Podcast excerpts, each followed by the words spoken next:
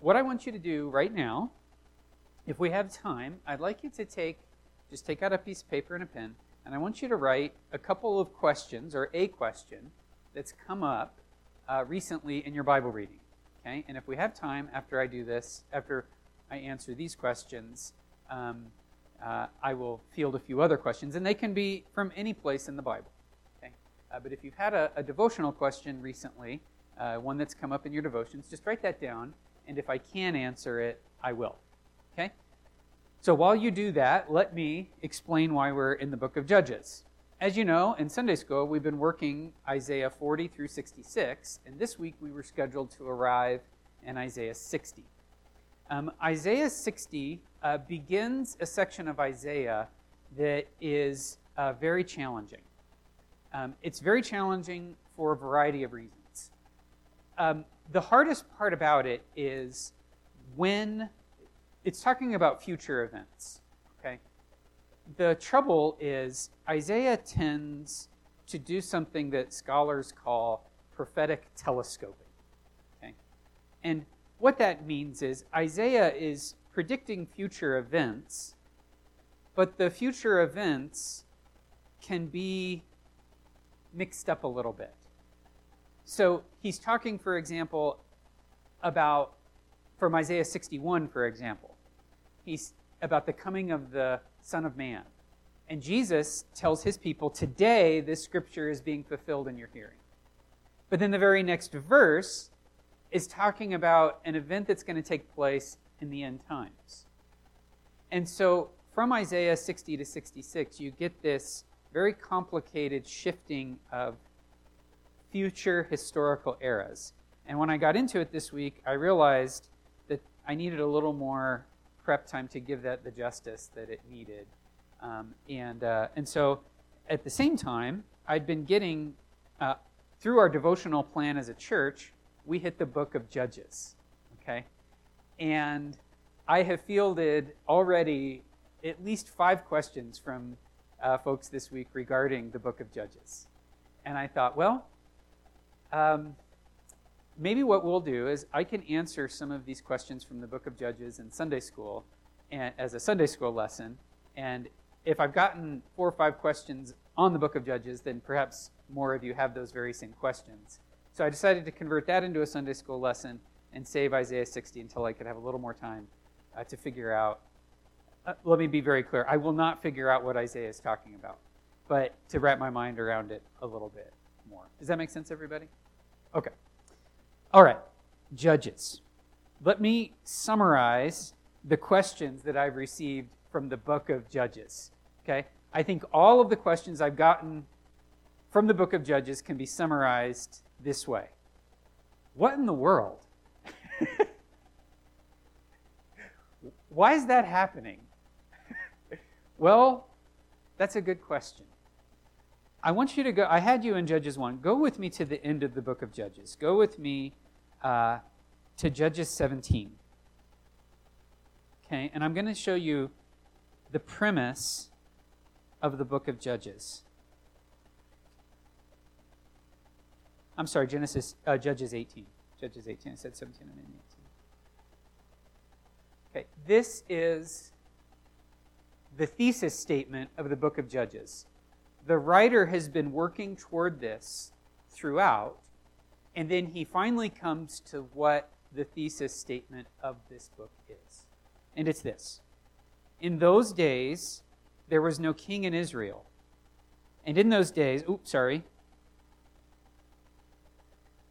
Yeah, yeah, I'm, I'm reading it. I misplaced it. I didn't write down the reference. I thought it was 18.1. But it's this. In those days, there was no king in the land. Ah, I, I was right the first time. Verse 17. At chapter 17, go to verse 6. In those days, there was no king in Israel. Everyone did what was right in his own eyes. That's 17.6. Okay, sorry about that. I was right the first time. In those days, there was no king in Israel everyone did what was right in their own eyes. So, I don't want to be pedantic about this, I don't want to be overly simplistic. But when you come to the book of Judges and you find yourself asking the question that could be effectively summarized by, What in the world? The answer is, That's what happens when people do what's right in their own eyes. Okay? Or you could say it even a little different. Things get weird fast when people do what's right in their own eyes.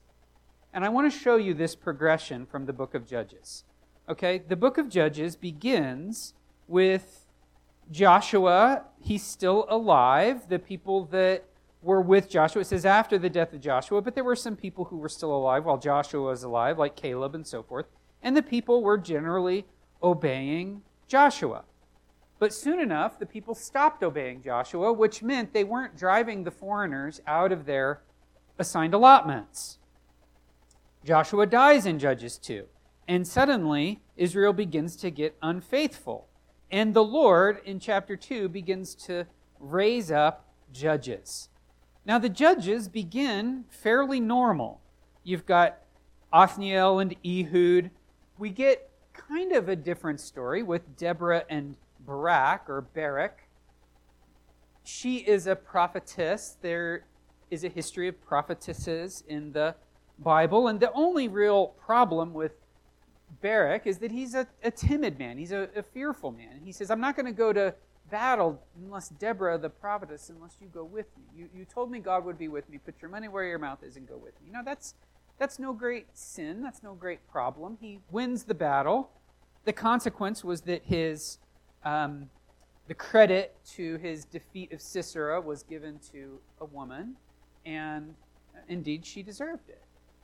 But that doesn't, that's not outside quite yet the realm of normal.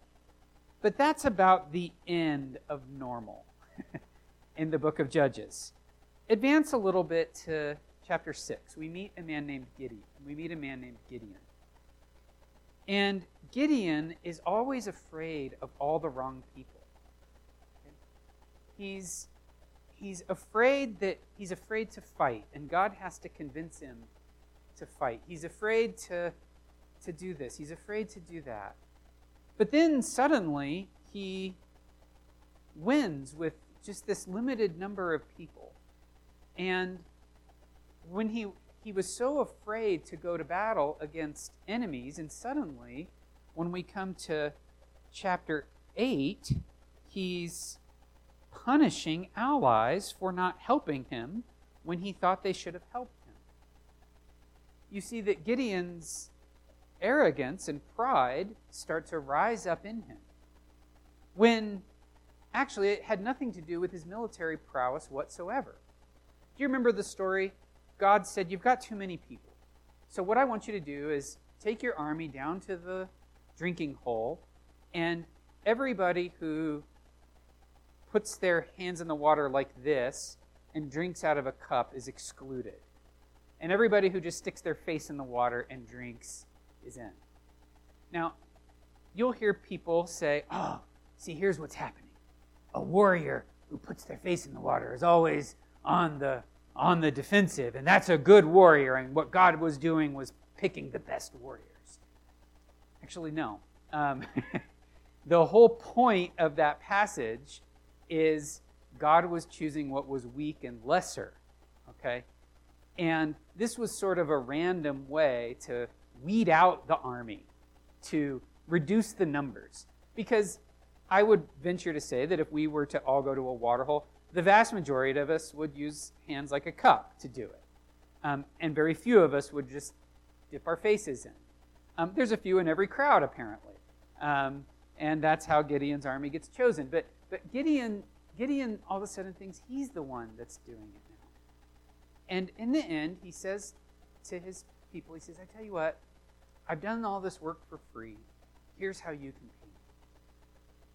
Each of you take off an earring. Each of you men take off an earring and throw it on this blanket. And, and that will be my payment. And everybody was like, oh, great, that's what we'll do. And so he got paid a pretty healthy amount of gold.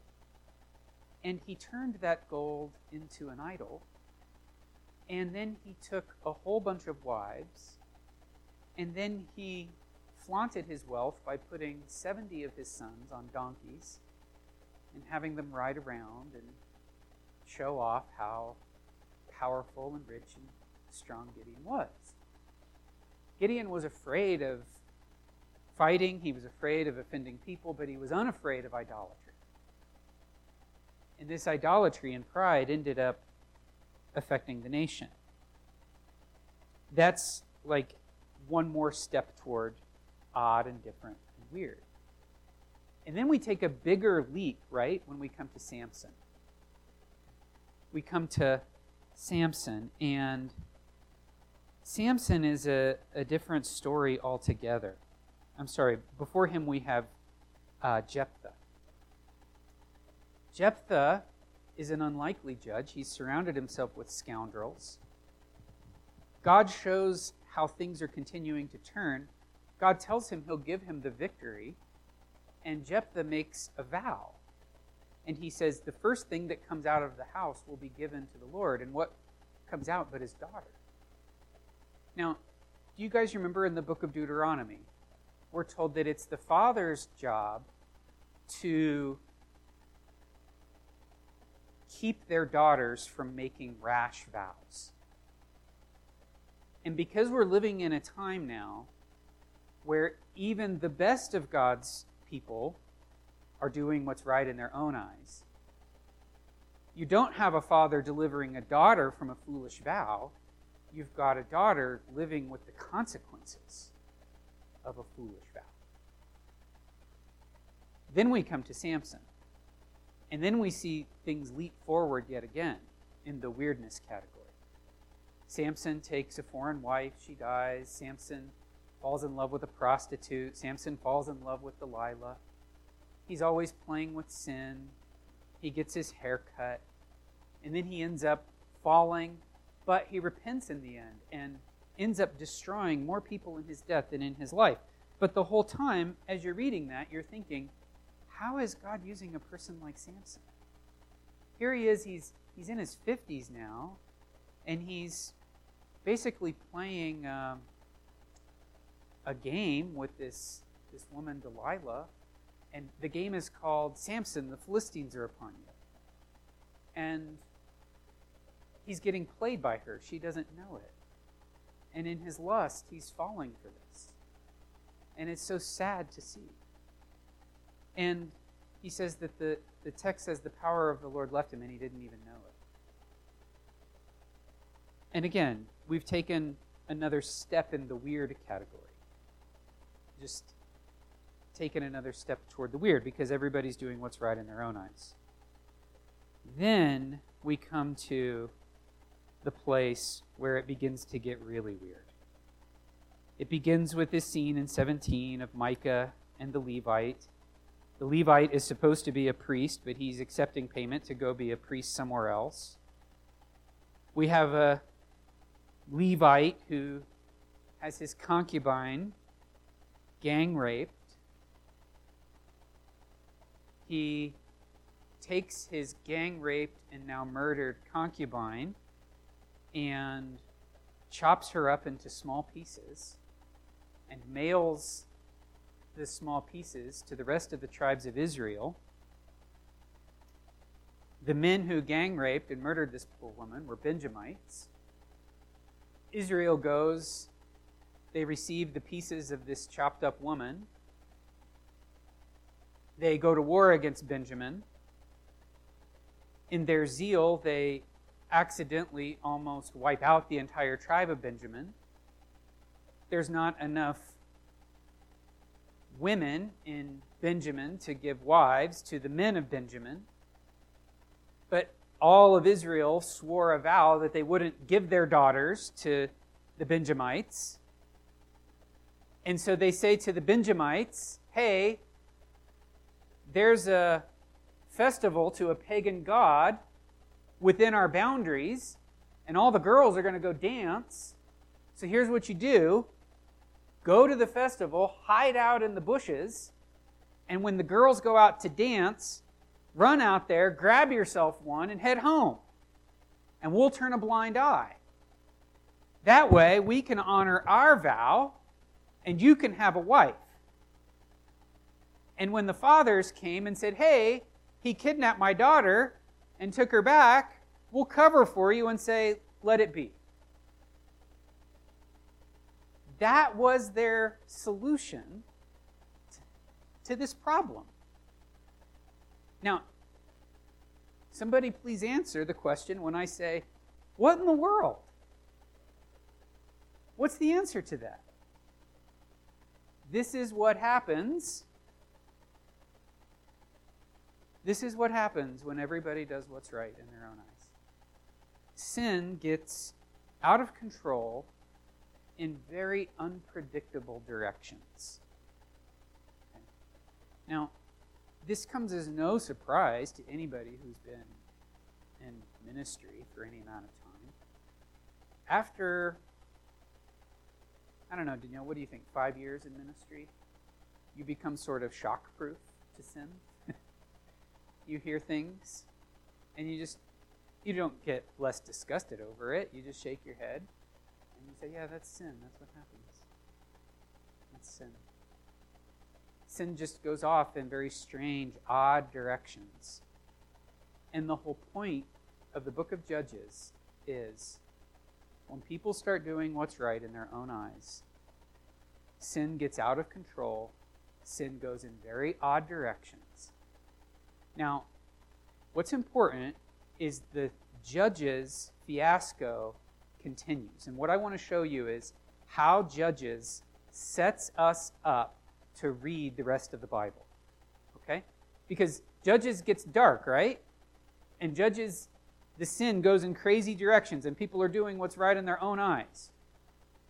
But, ironically enough, Judges sets us up for what's some of the best Old Testament literature. Okay? Let's advance forward to 1 Samuel. Okay? We're going to circle back a little bit, but 1 Samuel Go to 1 Samuel 1. The last two judges of Israel was a man named Eli, and then the last one was a man named Samuel. Eli had two sons, as you see here, whose names were Hophni and Phinehas, of, chap- of verse 3 of chapter 1. Eli seems to have started out a pretty good guy, but now he's a giant fat man. And his sons, Hophni and Phinehas, are stealing meat from the people and are openly sleeping with women who serve around the temple area. And Eli is not doing anything about it the ark of the Lord gets taken. Eli finds out about it and falls over in his chair, and because he's so large, he dies. Before he dies, he appointed a successor. And for the first time, for the very first time, Israel gets a good judge. A really good judge. And that person's name is Samuel. And even with a really good judge, a godly and faithful judge, I want you to note that that is the first time once go to go to chapter 8 of 1 Samuel. So they've got a really good judge. Verse 4 of 8. Then all the elders of Israel gathered together and came to Samuel at Ramah and said to him, Behold, you are old, and your sons do not walk in your ways. Now appoint for us a king to judge us like all the nations. So here they finally have a good judge, and what do they do? We don't want you anymore. We want, we want a king. Now, Samuel is instrumental in Saul. But Samuel also anoints another person to be king. Go to chapter 16 with me. Saul is messing up verse 1, the Lord said to Samuel, the last judge, How long will you grieve over Saul, since I have rejected him from becoming king over Israel? Fill your horn with oil and go. I will send you to Jesse the Bethlehemite, for I have provided for myself a king among his sons. Who's that? David. So the last judge, the people come to him and say, Hey, you're old. Turns out he had 30, 40 more years left to live. He wasn't that old. It was an excuse, a pretext, because they didn't want him anymore. God gave the people the king they wanted, and they realized that, that was a bad choice.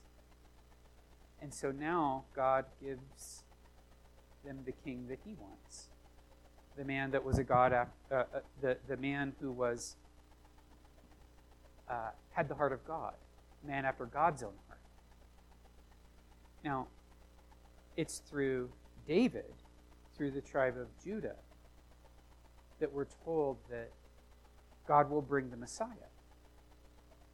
For even though David is this great king, wonderful man, he still is a man. He's imperfect.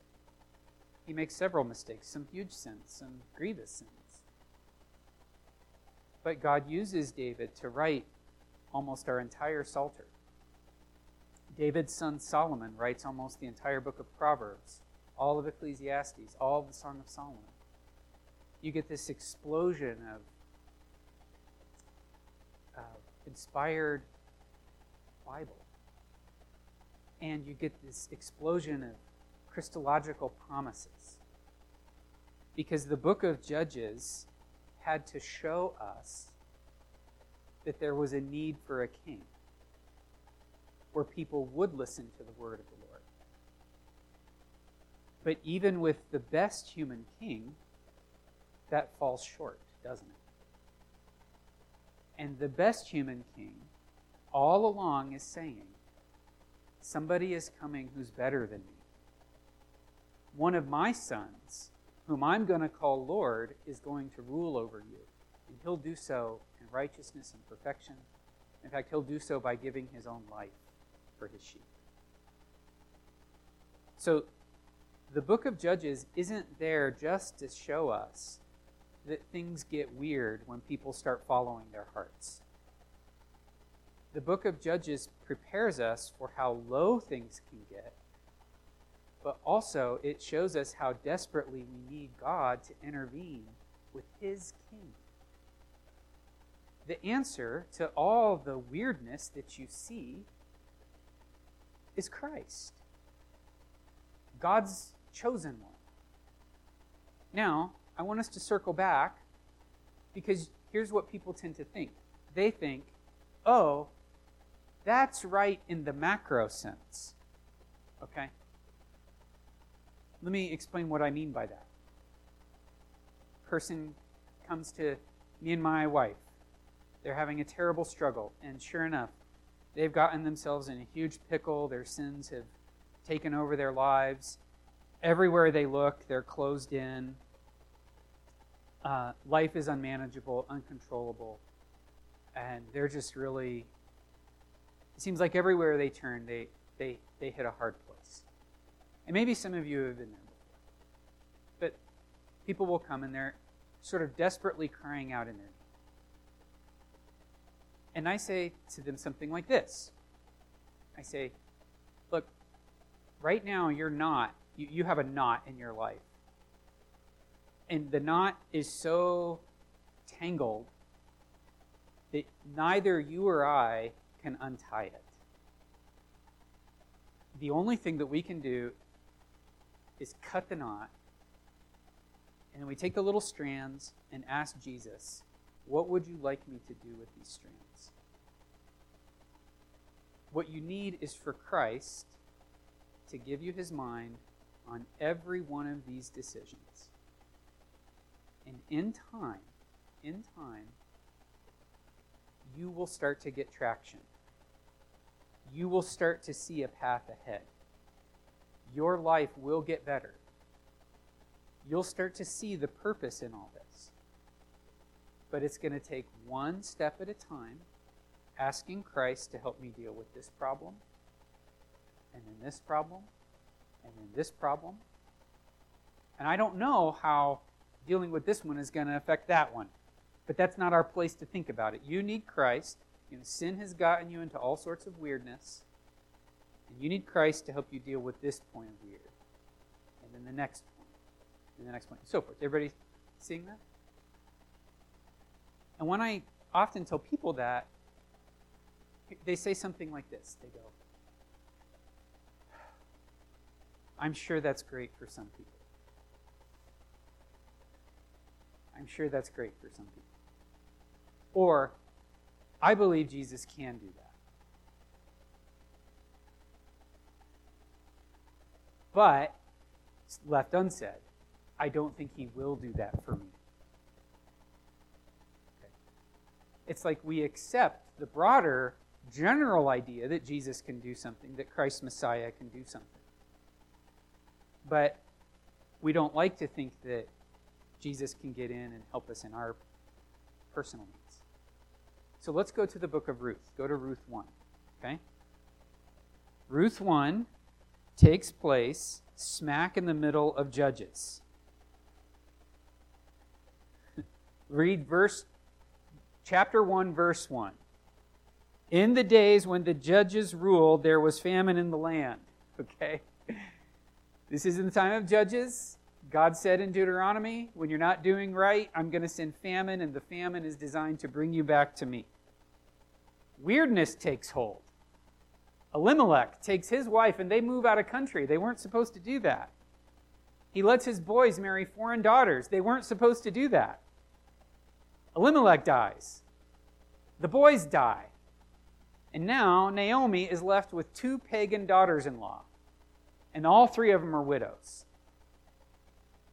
Would you say that's a knot that's so tight there's no one solution to fix it all? So, what does Naomi say? She says, You know what? I'm just going to start following God's word.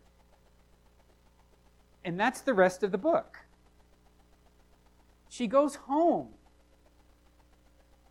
This that's the first point. This proud woman accepts welfare that God had designed in his law. It's hard for anybody to accept welfare, especially proud people like Naomi was. In that, one of those pagan gals says, I'll just stay back here. The other pagan gal says, You know what? I'm not a pagan anymore. I'm coming with you, and your God is my God. And that gal's name was Ruth. And Ruth goes back home with Naomi. And Ruth is the one taking advantage of this welfare program. She's going to the corners of the fields and collecting the gleanings.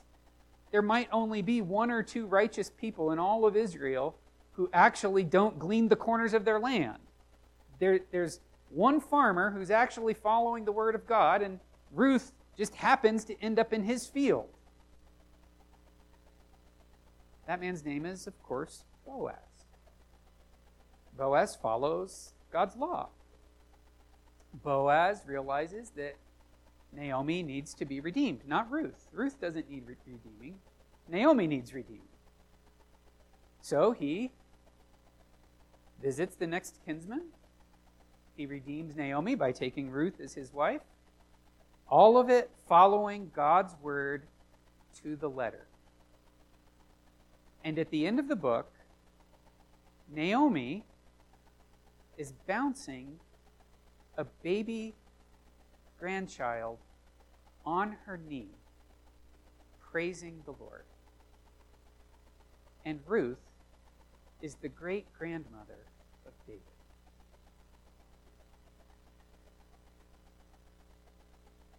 In the middle of this land, where everybody's doing what is right in their own eyes, and things are getting weirder by the day,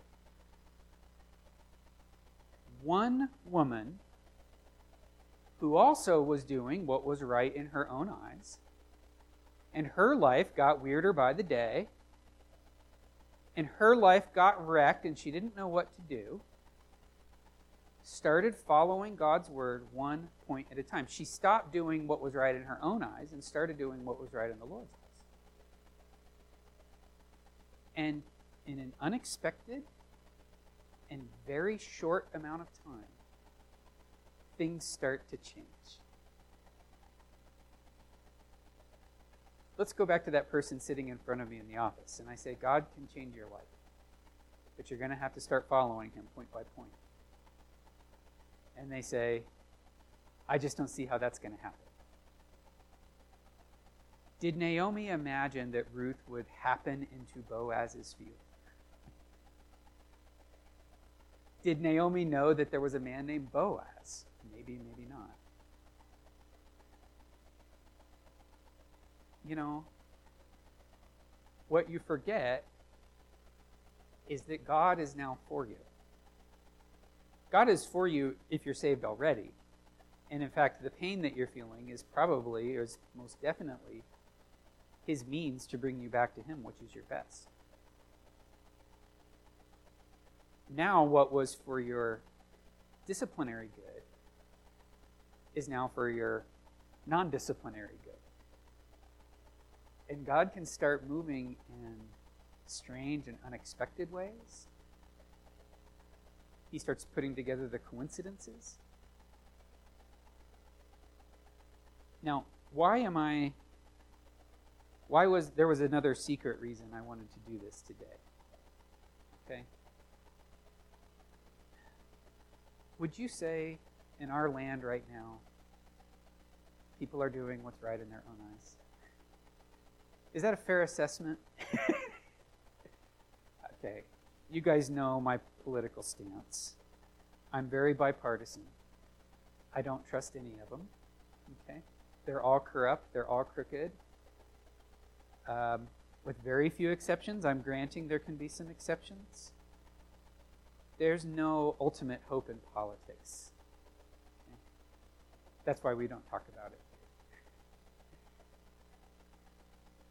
I think I think it's safe to say we live in an era where everybody's doing what is right in their own eyes. So let me put the question to you. Could Naomi and Ruth and Samuel and David find blessed, meaningful, happy lives in the midst of that? Could they? Well, of course. But what did they have to do? Yeah, they had to stop doing what was right in their eyes and start doing what was right in God's eyes. So, don't get discouraged. Please stop looking around you. That there's nothing but frustration and anger there. Look into God's word. Look to the people who surround you, who want your ministry, who want your time. Focus on what God would have you do. Focus on them. And Yes, the land of judges might be ruling out there. But inside the four walls of your house, inside your little ministry field, if you start following God's word, doing what's right in His eyes, you can find meaning and purpose and joy as you look to God's anointing. And against the backdrop of all that darkness, you can really shine all the brighter. So I would like to encourage you that you have unprecedented opportunity to shine greater than those who came before. As a side note, I would also argue that I'm not totally convinced we're in unprecedented darkness in our nation. I've read too much history to know that we're not that far off of where we were before. But I think it is safe to say that we are in a time where people are doing what's right their lives. So, why is the book of Judges there? What in the world? to show you Things get weird when you follow your heart. And things get really joyful and certain and sure when you follow God's anointed. And these books are a living illustration to that very point. So when somebody says, Why did he chop up his concubine into 12 pieces and send them out? You say, Because things get weird when you follow your heart. okay? But there's good news. Keep reading. Okay? I had you write down your questions. I didn't get to them. My apologies. Um, but uh, hopefully that gives you some insight into why these books are structured the way they are. And that can be a help to you as you continue your Bible reading moving forward. Let's pray. Father, give us grace as we prepare for worship this morning. We live in an era where people are doing what's right in their own eyes. And even here in Utah, where the, the majority religion among us are people who uh, follow what has been confirmed in their hearts, they are following their emotions. And so we, above all people, understand how dark that darkness can be. We see that affirmed when we read the book of Judges. So help us, like Ruth and Samuel and David and Boaz, to trust you and to show our trust in you by following your word and ordering our lives accord, uh, uh, to it. And I pray that you would bestow upon us that blessed, joyful, meaningful life that comes when we cease leaning on our own understanding and start trusting in you with our hearts. For we pray all those things, all these things in Jesus' name.